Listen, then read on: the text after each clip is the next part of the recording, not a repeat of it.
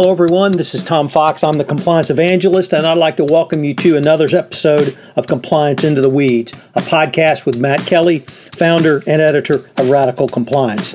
Today's podcast is the Potted Plant podcast. In it, we deal with the recent Second Circuit Court of Appeals decision in HSBC versus Moore. In this case, a federal district court had ordered the release of a redacted monitor's report in the HSBC money laundering deferred prosecution agreement based upon the request of an interested citizen.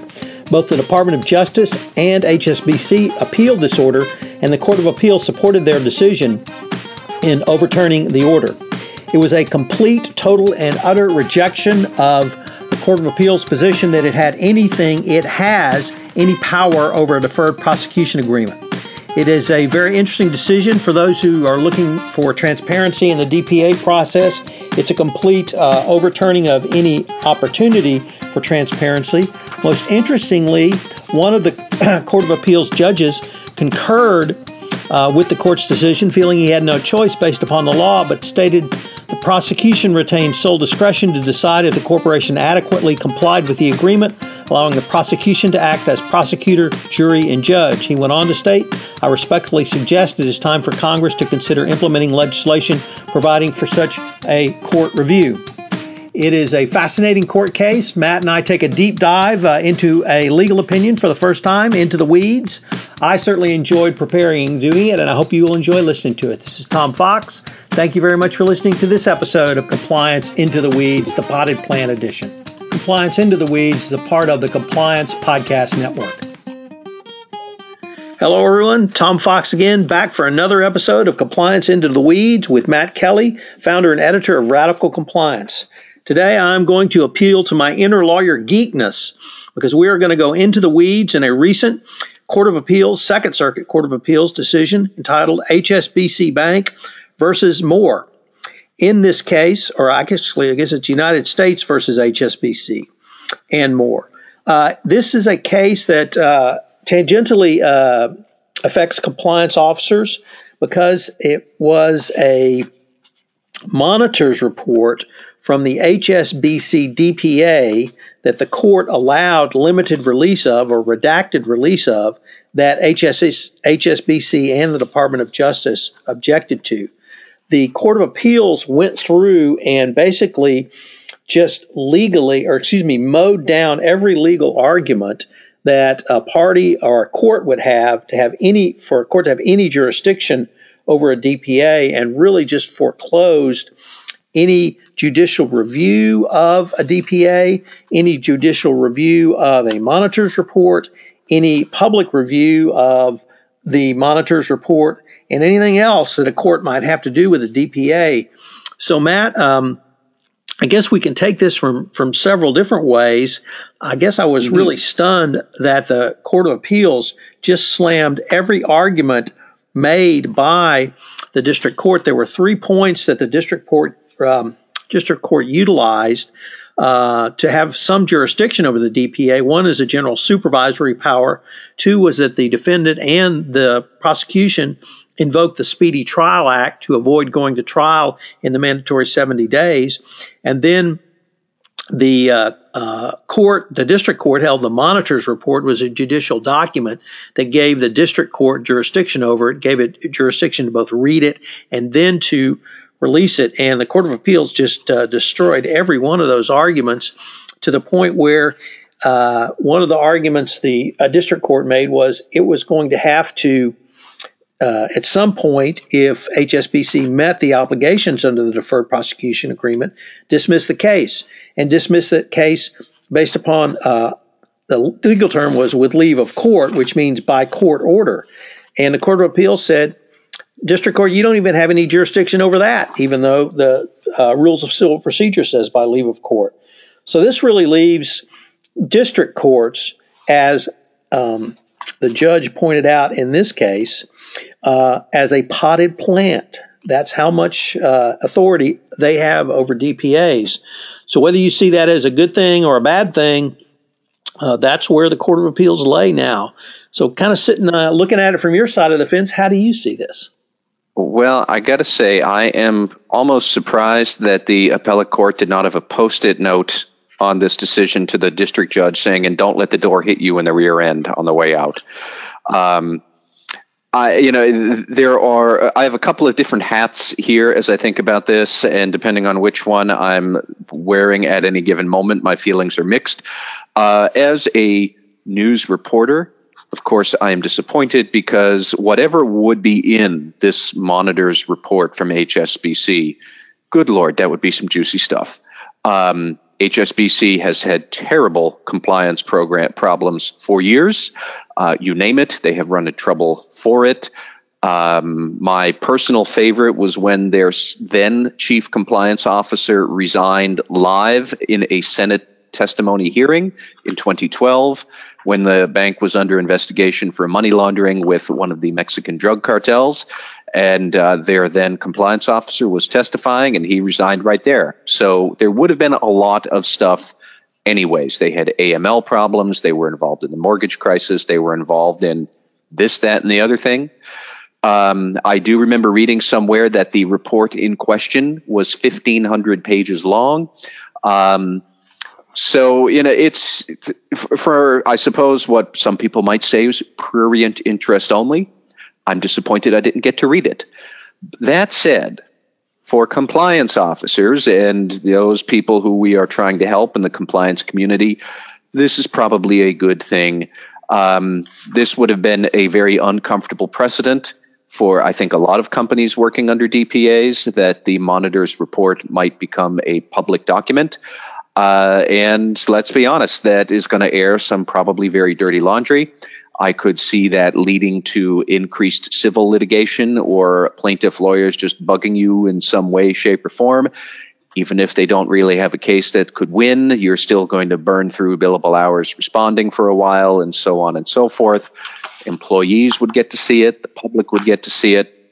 So, compliance officers probably would not really want this sort of document out in the public.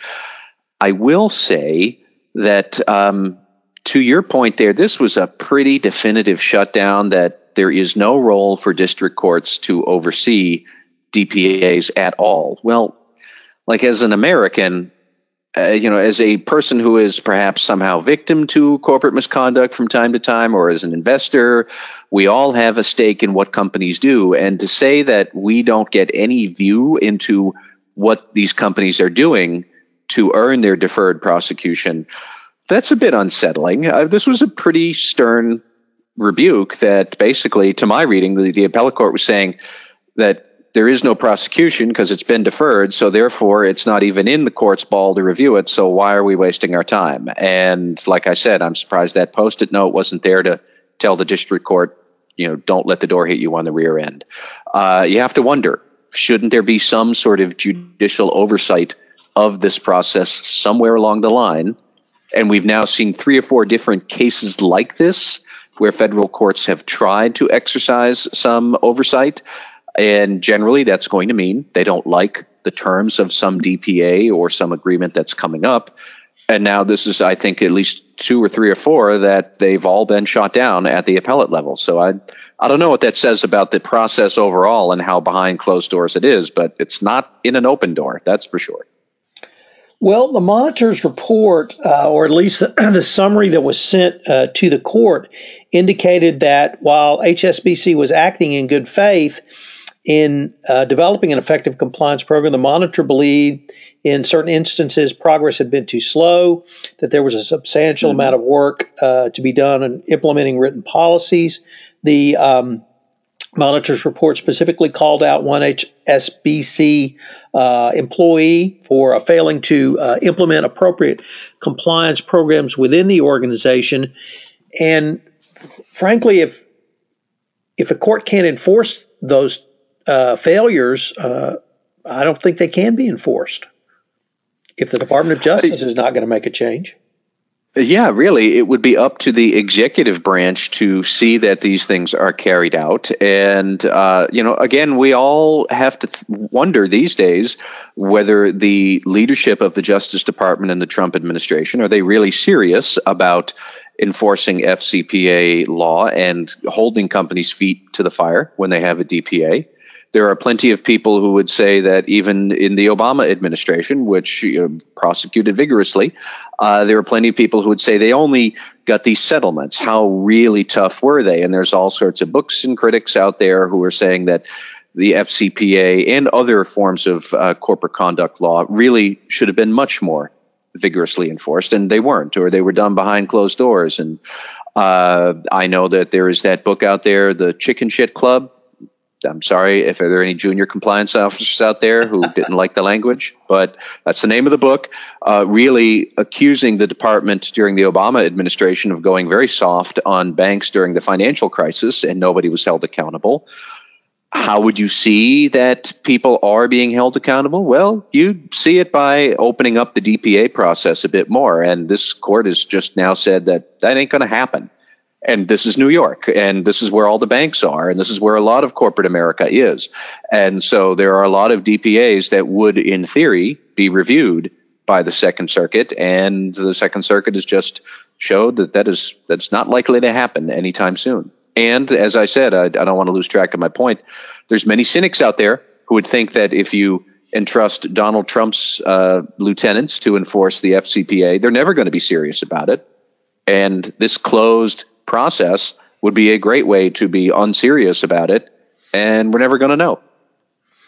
The um, one of the interesting things about the opinion was there was a concurrence uh, by Judge Pooler, and he specifically called on Congress to uh, attempt to remedy this. He acknowledged that DPAs were uh, both proper and desirable. He uh, spoke to the possibility that an indictment could uh, deal a death blow to a corporation with collateral consequences for blameless employees and shareholders.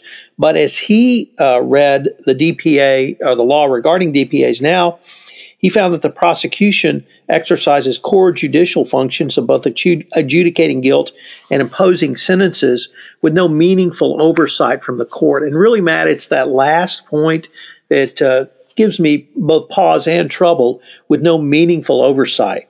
Um, the, I just um, there has to be some way to have some type of oversight, and I don't at this point uh, have not gone quite as cynical as you on the, the current uh, Sessions Justice Department. Nevertheless, um, uh, for the past two Justice Departments, including both the Bush Justice Department and the Obama Justice Department, I think that having some type of meaningful ju- judicial oversight is a key component to making the entire system run correctly. It's, it's the whole checks and balances thing. And that. Um, if the district court cannot have any freestanding supervisory power to monitor uh, the implementation of the DPA, or even now it appears the ability to object to the closing of a DPA when the parties come in and ask the court to have it dismissed, um, it's uh, uh, never going to see the light of day and there'll be no transparency. You know, I agree entirely. And in fact, I will give the Trump administration um, some benefit of the doubt here that I am not necessarily saying we should be cynical, although there are many people who would, but uh, this closed door process gives the opportunity for cynics out there to assume the worst about FCPA enforcement in the current administration. And y- you can't really prove them wrong because we've got no idea what is going on with these DPAs. Um, it is fair when other people out in the FCPA world, uh, when they do point out that very few FCPA cases actually go to trial and reach a decision, you know, for corporations, not necessarily individuals.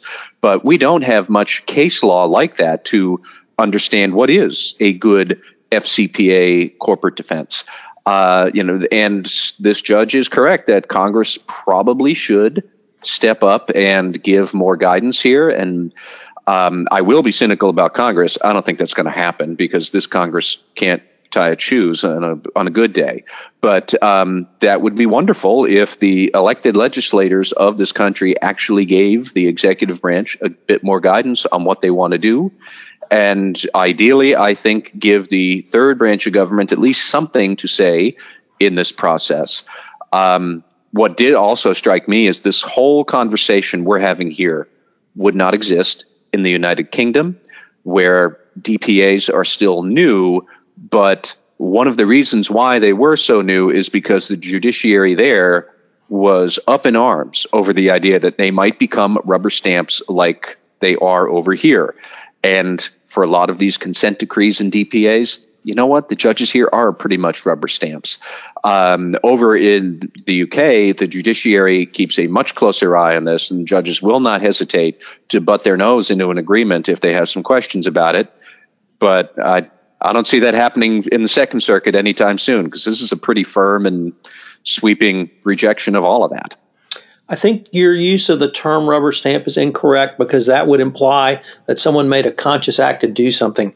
And I don't think the district court even has that ability. Um, They're not even allowed to pick up the stamp. Yeah. Right. Let me go back to one of your earlier points because I've been thinking about this a lot from the compliance officer perspective.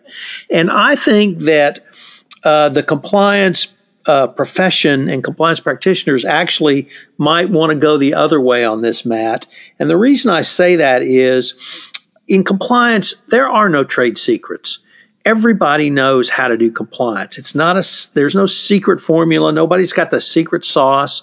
Every company is obviously different. But I think that if the monitor reports were made public, either in redacted form or uh, if uh, there were some type of protection given to them being uh, from being used in ancillary litigation, it would greatly enhance the knowledge of the compliance profession on how specific problems were addressed in corporations that obviously had had violated the law. And I think that's a very uh, can be a very powerful teaching lesson, uh, teachable moment, and lesson learned for a compliance officer, and that that compliance officer can use that as precedent to take to his or her management to say this is how HSBC did it in the situation that they were under. We're obviously not HSBC. We uh, we're not uh, paying this fine and penalty. This could happen to us, but it's also a way that we now have seen resolved with both a company under uh, monitorship and at the end of the day under DOJ sanction, if not district court sanction. So I actually think compliance officers might want to go the other way because the, the source of information would be, uh, I think, a, a, really an excellent resource. You know, it's a beautiful theory, and I agree with it, uh, especially if we could get some sort of immunity from civil litigation that might otherwise stem from disclosure of the monitor report. Um, uh, then again, I'd also like to be an astronaut, and I am not sure which one of those outcomes is more likely because I just I don't see that happening. It would be wonderful if it could, and I wholly agree that there's probably an awful lot in there that would be very useful for compliance officers and a lot of good teachable moments um, you know, as much as I might pick on HSBC, we should also be cognizant it spends a lot of money on compliance. It devotes a lot of people to compliance. They are trying their best. And I've known some people at HSBC over the years. They are not bad people, but there's still just an awful lot of um, mistakes that would be, I think, exposed that uh, here in the real world, they are going to probably wind up fodder for civil litigation if that ever came to pass. And I just, I don't see that we're going to construct the vision you have, which is a very good vision, but we are where we are. So it's, uh, I would say it's a fascinating decision, but uh, I guess uh, we probably will not be having any more conversations on these types of decisions because I can't imagine a district court going another way now. We've had three uh, Court of Appeals decisions um, slamming the, the district courts uh, in the tail and putting a, a post-it note saying don't come back. So um, for that reason, it's probably noteworthy, but I doubt we'll be able to talk about this much in the future, man. Uh, you know, unless we see some multi-jurisdiction scenario where a report becomes public in some other form in the UK or Canada or somewhere else, but not here, which should still make it for good, juicy reading. But no, I, I think this might be the end of the road for this idea. Well, Matt, as always, it's been a fascinating discussion. I love to go into the weeds on a court of appeals uh, or any type of legal decision. So uh, it's been a ton of fun for me. All right, Tom. Thank you. Hello, everyone. This is Tom Fox again. I'd like to thank you for listening to this episode of Compliance Into the Weeds. If you have listened to this podcast on iTunes, I hope you would rate this podcast as it will help in our rankings and help get the word out about the only podcast that takes a deep dive each week into a compliance and ERP related topic. Also, if you have any questions, please email me at tfox at tfoxlaw.com or Matt Kelly at mkelly at radicalcompliance.com. This is Tom Fox. Thank you very much for listening to this episode of Compliance Into the Weeds, and I hope you will join us again for another deep dive into the weeds of a compliance related issue.